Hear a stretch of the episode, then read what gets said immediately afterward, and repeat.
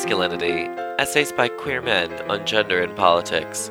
I'm editor Trevor Hoppe. You're about to hear an essay from this collection, Elusive Intersections, written and recorded by the author, Elliot Long. You can log on to our website at www.beyondmasculinity.com to find more essays like this one by other queer male writers, as well as to comment on the one you're about to hear. Thank you for listening and enjoy this essay.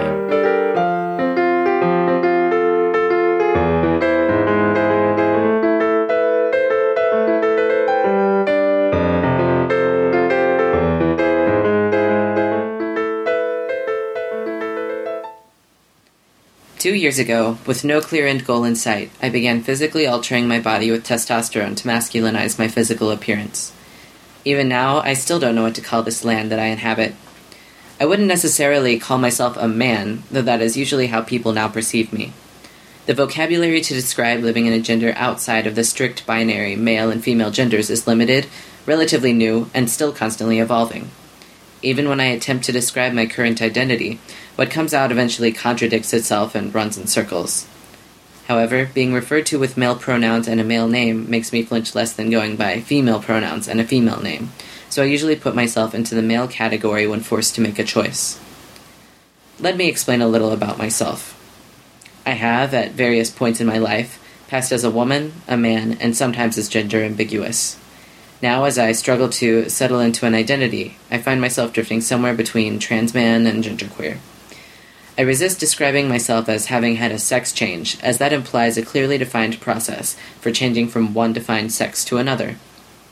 I hesitate to even refer to what I have experienced as a transition, unless I am referring to it as something that is still ongoing.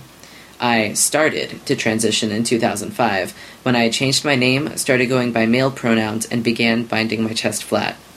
A few months later, I started injecting myself with testosterone, and to date, I haven't undergone any surgeries, top or bottom, to alter my body. As a transgender person, people often ask me, What made you decide to start transitioning, and how did you know? I am always at a loss of how to respond. Truth be told, even I don't know what my motivations were. I did know that I was unhappy with being female, and I had been living as fairly gender ambiguous for years. Living as a woman left me feeling like a fraud, and I imagined that there might be a better existence on the other side of the fence. Mostly, though, I was curious about the other possibilities. What would it be like to live as a man, to have a deeper voice, a new name, a completely flat chest, testosterone coursing through my veins? What would it be like to be an effeminate man as opposed to a masculine woman? Over two years later, the same questions about my motivations continue to plague me. In particular, I struggled to reconcile my decision to not be a woman with my feminist beliefs. Once I began passing as a man, new questions emerged. I want to live in a way that makes me feel comfortable with myself, but I can't help but feel that passing as a non transgendered man erases my past as a woman, leaving me feeling just as frustrated and feeling just as false. Finding a place where my identity and my physical self reach a common ground has been a struggle, and it is something that I am still working toward. This essay will follow that ongoing struggle to unite my politics, my identity, and my physical self into a me with whom I feel comfortable. Becoming a trans feminist. Prior to coming out as transgender, I was an outspoken radical dyke in my small Midwestern college town of Athens, Ohio. I became active in the radical queer politics at Ohio University by staging protests, organizing events, planning and participating in street theater, and generally working for change. I marched in the hotly contested Women Only Take Back the Night March, attended performances of the Vagina Monologues, served as treasurer for several years of the aptly named Swarm of Dykes student organization, and participated in women centric feminist events. Yet, despite my presence on campus as an out and proud dyke, I was internally struggling with my identity. I had been questioning my identity for years, but I had lacked the vocabulary and the exposure to ideas to know what I was questioning. Until that point, I had assumed that I wasn't happy with the kind of woman that I was presenting. I flipped through several phases, one after the other, trying to find an identity and a gender expression that fit me. I went from a clueless nerdy girl to a goth, to a hippie girl, to a butch androgynous dyke. As I continued to move further along the butch spectrum, I realized that even that didn't really fit. Eventually, I came to realize that my depression wasn't about what kind of woman I was. My depression was coming from being a woman in the first place. As an outspoken feminist, I didn't know how to explain to my peers or myself that I wanted to explore male gender identity. As a young girl, I understood feminism to mean that I could do everything that boys could do. I could be strong and fiercely intellectual. I would refuse to be meek and docile, and one day I would serve as a strong female role model for young girls. When I began considering changing my gender, I found myself confronting many of the same arguments posed by the radical lesbian separatists against female to male transsexuals. Even though I didn't know of Janice Raymond, who in 1979 claimed trans women rape women's bodies and accused trans men of being traitors and the lost women to other women. With the specific kind of separatist thinking she epitomized, the same kinds of thoughts and questions were crossing my mind when I was a young college student. If I no longer presented myself as a woman, would I be a traitor to the feminist cause? Did I want to become a man because I craved male privilege? Or, more to the point, was I just tired of appearing gender ambiguous and constantly being harassed by strangers and looking for a way out? According to radical lesbian separatists, I was supposed to take pride in my women specific differences, whether they were hardwired genetically or socialized culturally. However, try as I might, I could do nothing of the sort. In searching for a way to align my identity with my politics, I happily came up with a very different set of conclusions than those of Janice Raymond. Through my exploration of gender and queer theories, I realized that my thinking about gender was still coming from a very gender binary perspective male versus female, men versus women, oppressor versus oppressed. I was overlooking all of the different ways to define man and woman, let alone all of the space outside of and or in between those two labels. By identifying myself as transgender and moving into a male gender identity, I didn't necessarily have to feed directly into the patriarchal system that I opposed. As Patrick Califia points out, when transgendered men and women demand their right to define gender for themselves, they are simply taking one of the first lessons of feminism to heart and asking that it be implemented. By blurring the gender boundaries, I was taking control of my own life instead of letting gender dictate who I could be. Instead of just fighting the oppression of women, I discovered a different kind of feminism, fighting all gender oppression. Through transfeminism and transfeminist theorists, I realized that all gender expressions should be equally valued, regardless of whether they are female, male, both, or neither. If being a woman wasn't working for me, I could take strength in choosing to change that. Leaving behind a female identity wouldn't violate all of my feminist beliefs. In fact, it would embrace them assimilating into an FTM transsexual role. In considering transitioning, I knew from the very beginning that there would be many limitations to how far I could go in passing as a normatively gendered man. I would always be five foot four and a half inches tall, have a small frame, wider hips than a typical male body, small hands and feet, and a youthful face.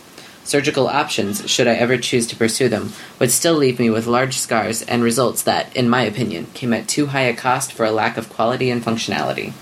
While I could legally change my name, I knew that my former name would still follow me around on job applications, background checks, and past accomplishments. When I returned to my childhood hometown to visit, I would not be able to escape all of the people that I knew pre transition, let alone my family. It would be extremely difficult, if not impossible, to have my legal sex on my Kansas birth certificate changed. Even if I wanted to do so, I would never be able to fully assimilate myself into a male gender role and appearance. Also, as a dyke, I was not very butch. I spent my spare time knitting, and I was a classically trained clarinetist. I did not care for sports, and everything that I knew about football came from marching band in high school.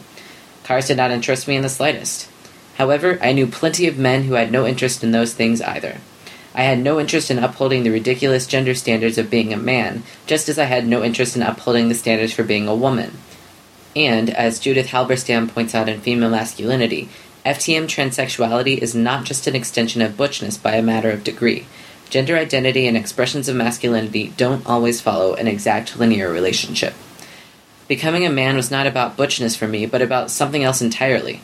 I would need to construct my own queer version of masculinity, and, as Halberstam states, masculinity, of course, is what we make it.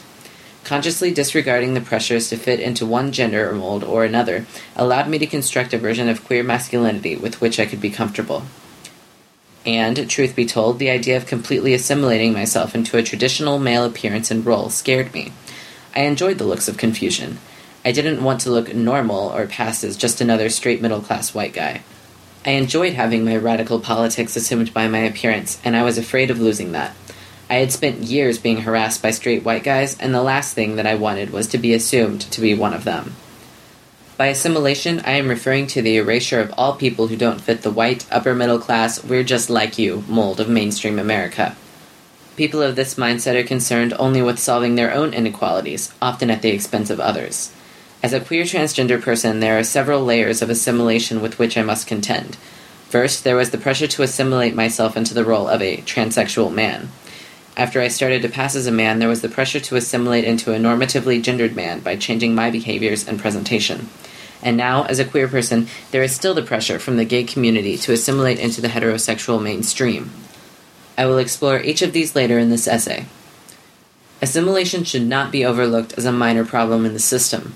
Queer author and activist Mattilda Bernstein Sycamore observes I can't tell you how many times I've been presented with the argument that fighting assimilation takes away from the real battle, which is fighting anti gay violence. This false dichotomy hides the fact that assimilation is violence, not just the violence of cultural erasure, but the violence of stepping on anyone more vulnerable than you in order to get ahead. As Bernstein points out, assimilation is a part of the anti gay violence, only it is directed at those with less power and privilege. Perpetuating this image of we're just like you causes the assimilationist gay movement to toss aside issues like gender identity and hate crime legislation because they think it will be less likely to pass, disregarding the fact that violence against transgender people occurs at much higher rates than against sexual minorities. Assimilationist politics ignore those queers on the fringes the gender queers, the sex workers, queer people of color, the homeless queer youth, and leave them to fend for themselves. They ignore issues of race and class entirely, Inevitably, assimilation means erasure of every person that does not fit the most narrowly defined and privileged lesbian or gay man. In the end, assimilationists alienate people who could have been their allies and weaken their own movement through their exclusion. Just as transgender issues are often erased from the gay assimilationist agenda, genderqueer identities are often ignored from the transgender, or more specifically, transsexual, agenda for legal protections and access to medical care. For years, assimilating myself into a binary gender category had been out of the question. I had been living in a gender ambiguous state to some degree since my freshman year of high school when I cut my hair boyishly short. While working as a cashier at a retail store, customers would make rude remarks and small children would constantly ask if I was a girl or a boy. When I started college, professors of my classes would stumble awkwardly as they tried to figure out how best to refer to me. The inevitable searches at airports would always lead to confusion of who should search me the male security guard or the female security guard. And, of course, people would stop me in the bathroom to tell me that I was in the wrong one, or at least double check the door for themselves to make sure that they hadn't made the mistake. At first, this questioning of my gender from others confused me. I wasn't trying to look gender ambiguous, I just happened to like having short hair and wearing comfortable clothes. As it started to happen more often, I started to find it incredibly amusing. Eventually, their confusion began to resonate with me. I felt more comfortable when people couldn't determine my gender or when they thought that I was male. Every time that I was read as not female in someone's head, I saw it as a personal victory. I started trying to look even more masculine. I started binding my chest as flat as possible when I was a junior in college, and I began passing more often as a boy. A few months later, I started going by the name Elliot and asked people to use masculine pronouns when referring to me. My main motivation in transitioning, though, was not about how other people perceived me or a desire to fit myself into a stereotypical binary male gender role. My goal was to become more comfortable with my perception of myself and to more closely align that with my physical body and presentation. While I knew the limits of physical transition, I was not determined to push myself all the way with surgeries and hormones. I knew that I was uncomfortable with my current self, and I wanted to explore the options of masculinizing my body. However, the medical establishment is not set up for experimenting with hormones and surgeries. In order to begin physically altering my body, I had to contend with the medical industry and the Harry Benjamin standards of care, the list of standard practices in the United States for working with transgender patients. In order to get a prescription for testosterone, first I needed a psychologist letter stating that I had been diagnosed with gender identity disorder, that I had been in therapy for at least three months, that I knew and understood the consequences of starting hormone treatment, and that I had no other mental illnesses that might be causing my gender dysphoria. In order to get that letter, I stretched truths. I began going to my university's therapist when transitioning seemed like nothing but a vague possibility, just so I could start the three month clock for the therapy requirement. While I was not entirely sure about whether or not I wanted chest surgery, I babbled on and on about how much I hated my body. I also had to submit to psychological testing to establish that I had no additional mental illnesses, as clearly I already had one in their minds. In short, assimilation into the role of transsexual man was required before I could take control over physically altering my body. Even within the FTM community itself, there is an underlying pressure in transitioning. In order to really be transgender, a person has to change their name, dress in a particular way in order to maximize the ability to pass, begin hormone therapy, then finally have chest reconstruction surgery. Genital surgery, because of the extremely high cost and poor results, is typically seen as optional rather than mandatory. I was sure that I wanted to change my name, but I felt uncertain about hormones and surgery. However, in order to prove myself, I felt that I should want these things too. While I was making up half truths about my identity and my relation to my physical body, I was only thinking about my personal transition goals and not considering the wider implications of my actions. I said what I thought that I needed to say in order to get that letter for testosterone. I was not considering how my actions were affecting the doctor's perception of all transgender people, especially the trans students who would be following me into that office in future years. The political implications of my actions didn't even enter my realm of thought. When no one tells the truth and only feeds the medical industry what they want to hear, it's no wonder that doctors hesitate to offer services to someone who tells a different story for fear that they are not trans enough. These choices about what to disclose to doctors have real consequences. When Lou Sullivan requested a phalloplasty in 1980 at the Gender Dysphoria program in Palo Alto, he was denied on the basis of his sexual attraction to men. He could have easily lied about his sexual orientation by claiming to be a heterosexual man in order to be approved for surgery, but he chose not to as a political statement. In explaining himself, he stated, when I applied to your program, I knew I had an 80% chance of being rejected, but felt it was important to add my special circumstances to your list of statistics. It is unfortunate that your program cannot see the merit of each individual, regardless of their sexual orientation. The general human population is made up of many sexual persuasions. It is incredible that your program requires all transsexuals to be of one fabric. I had even considered lying to you about my sexual preference of men, as I knew it would surely keep me out of your program, but I felt it important to be straightforward, possibly paving the way for other female to male with homosexual orientations, and we do exist. Sullivan knew that telling the truth would prevent him from getting the surgery that he desired, but he did so as a conscious political decision. In doing so, he helped make it easier for queer FTMs in the future to be out about their sexual orientations. He helped broaden the definition of what it meant to be FTM beyond a strict set of criteria that everyone has to meet. Even now, 27 years later, assimilating into a narrow view of what transgender means is still an issue. In the essay Mutilating Gender, Dean Spade chronicles his attempts at getting a psychologist's letter to allow him to have chest reconstruction surgery. Once again, he could have easily lied about wanting hormones, wanting to live as a normatively gendered man, but he made a political choice not to do so. Spade writes The counselor at the LA Free Clinic decided I wasn't transsexual during the first and only session. When I told him what I wanted and how I was starting counseling because I was trying to get some letters that I could give to a surgeon so they would alter my chest, he said, You should just go get breast reduction. To this counselor, my failure to conform to the transsexuality he was expecting required my immediate expulsion from the world of meaning at any cost. My desire couldn't be for SRS because I wasn't transsexual, so it must be for cosmetic surgery, something normal people get. Spade goes on to discuss conversations he had with other FTMs regarding his counseling experiences.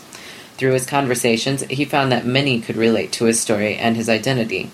However, all he received from these people were more ways of lying and ways of getting around the system, which he politically refused to do.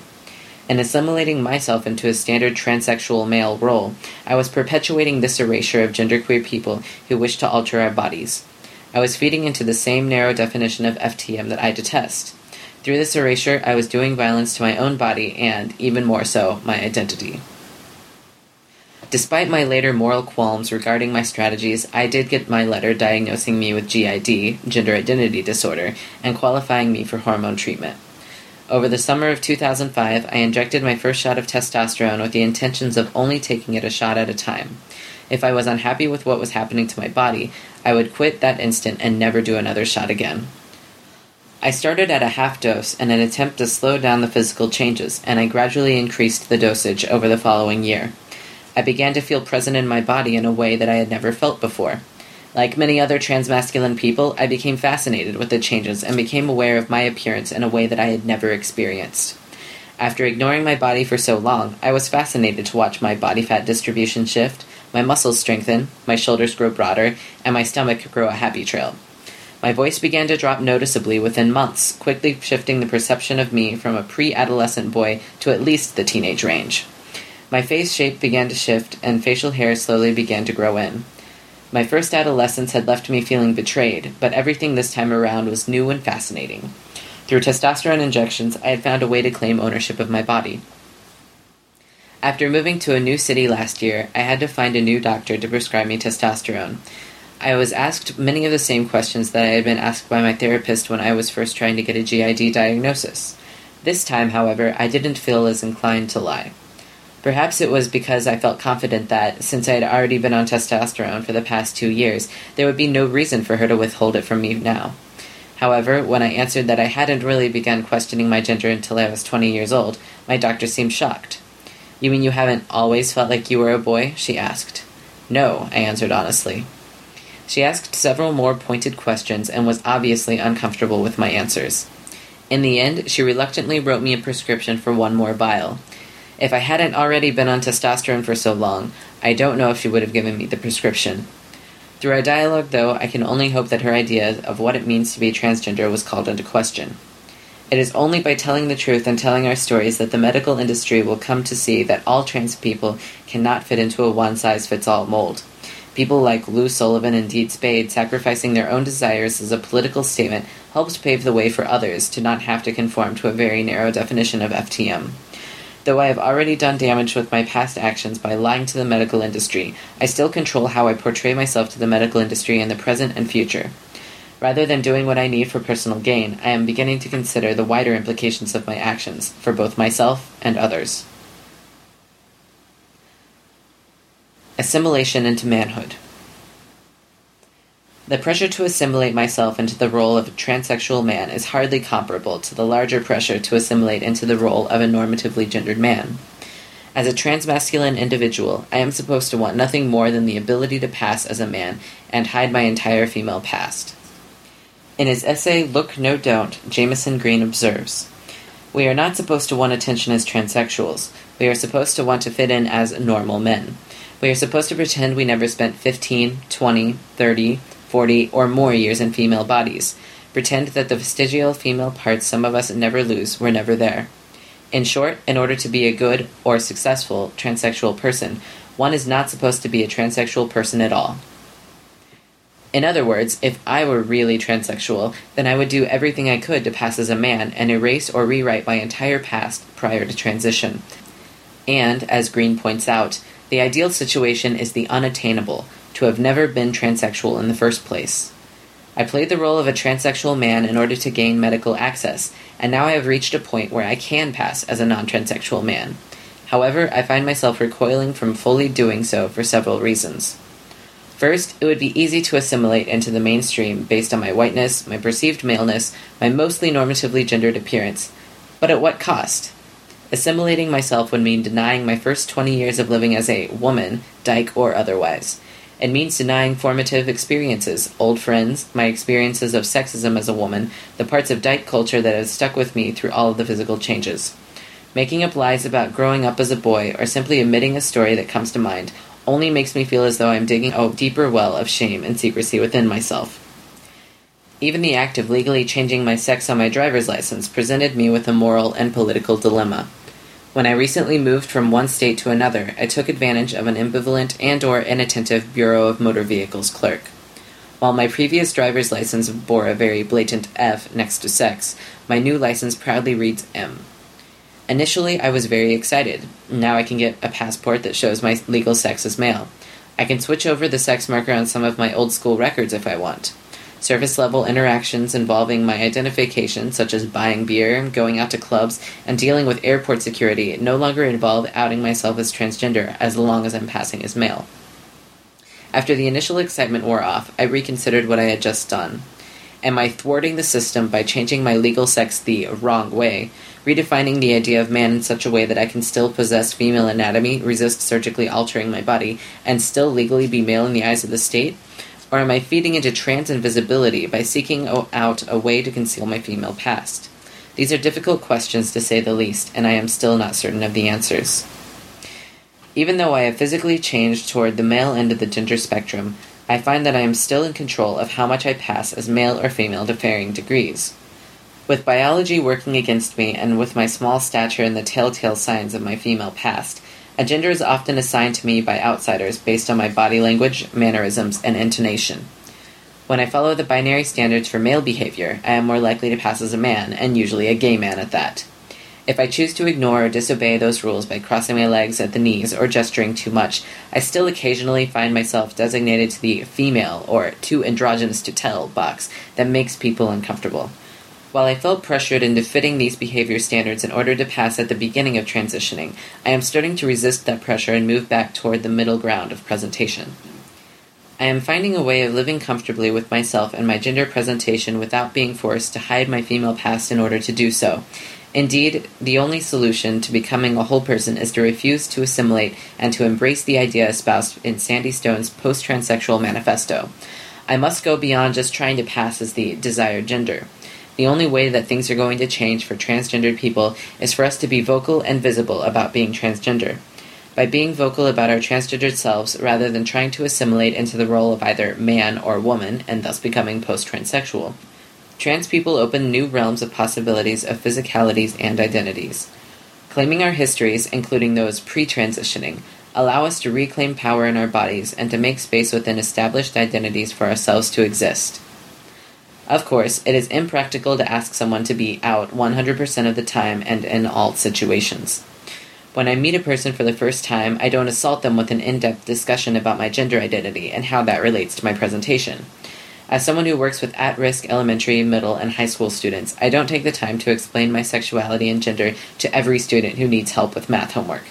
However, if students ask questions about me, I would like to answer honestly. Also, if I am expressing my gender in what feels true to me and that happens to coincide with a traditional male appearance, why should that be a problem? The key for me is to be out about being transgender in social situations, out to my friends and family, and to be vocal about my trans politics when I need to speak up. I want to feel comfortable discussing my past and not feel stifled into a role as ill fitting as the female role was for me before I started transitioning. I want to be in control of physically altering my body, regardless of how I identify, regardless of whether or not my body fits into a strictly defined category. I don't want to be forced into obscuring my past in order to function in the world. I want to be a whole person. Attraction outside of the binary. Even though my outer appearance may be able to conform more or less to a binary gender category, my physical body is moved into a territory where it cannot be neatly classified as either male or female. My politics and identity as a transgender person play out most clearly in the changing physicality of my body and the way that I navigate this in sexual relationships. After years of testosterone injections, I have a medically constructed body that is unintelligible to a society upheld by its strict gender binary. How am I supposed to feel attractive and empowered in my body and sexuality when mainstream and gay cultures leave no space for bodies outside of the male female binary? How do I describe my relationships in terms of the labels gay and straight when I am not firmly in one of those two categories? Sexual orientation binaries are just as impossible for me to navigate as gender binaries. Even the label bisexual implies that there are only two sexes from which to choose, thus excluding bodies like mine from the realm of attraction. People are often fascinated by my physical body, but it is usually in a way that strips away any sexuality that I have. When people ask me questions about surgeries, it is rarely because they find it attractive or appealing. These questions are usually asked with freakish and desexualized overtones. Often, others try to reduce my identity to my physical body and sex characteristics, specifically to whether or not I have a penis. After all, how can I even consider myself a man, or at least not woman, when I don't have a dick? Even when these questions are asked with the implication of finding my non binary body attractive, it is often in a fetishistic way, reducing me and my body to a fantasy waiting to be fulfilled. In the first case, I am stripped of having any sexuality. In the second, I become only a sexual object. Where is the happy medium? Even as a trans person, I am supposed to see my own body as non attractive and deny my own sexuality, according to the traditional medical discourse.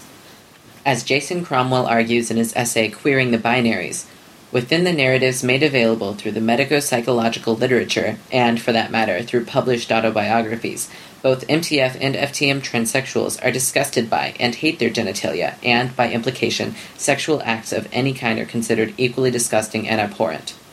However, this model of self repulsion hardly reflects my own experiences. Before I started transitioning, I was admittedly less comfortable with my body. Rather than really thinking about my identity and its relation to my physical self, I survived by ignoring my physical body altogether. As I began exploring my gender identity, I started questioning my investment in my physical self.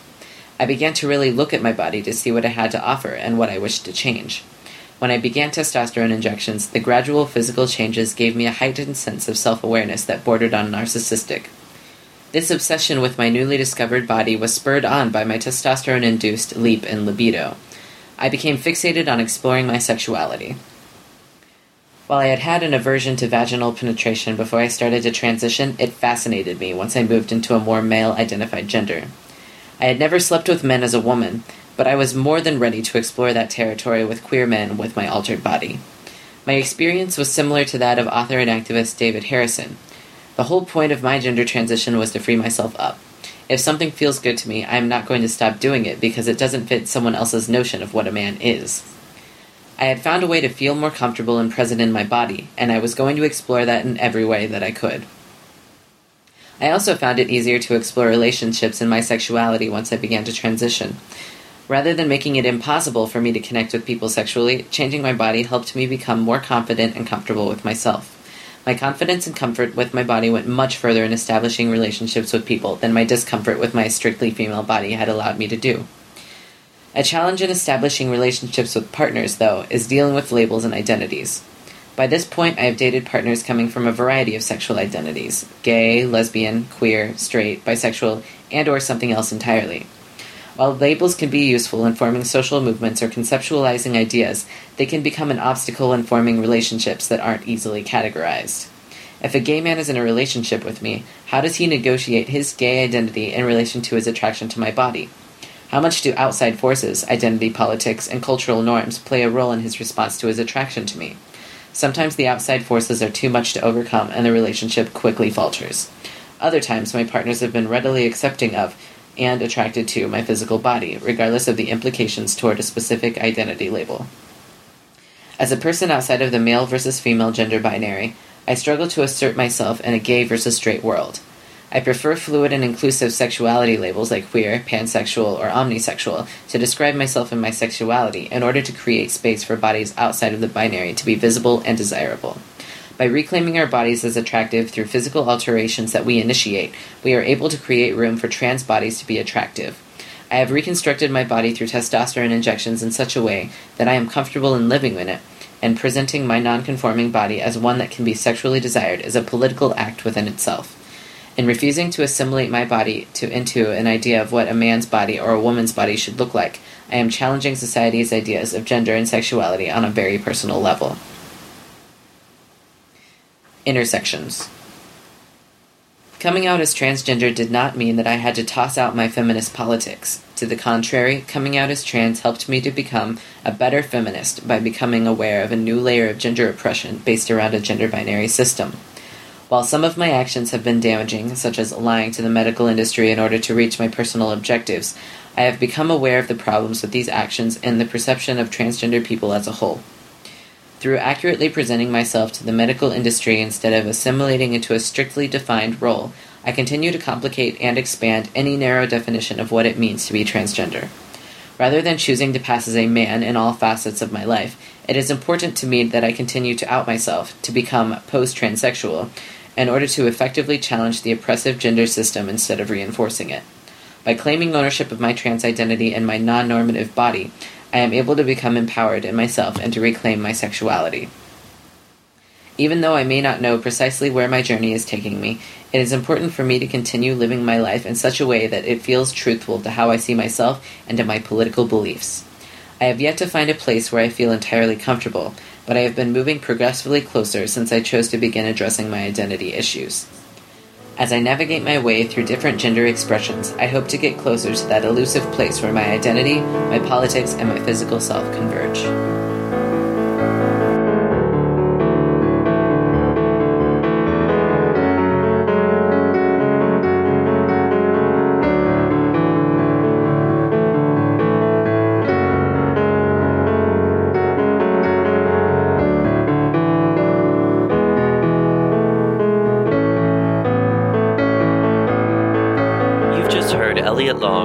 Essay, Elusive Intersections.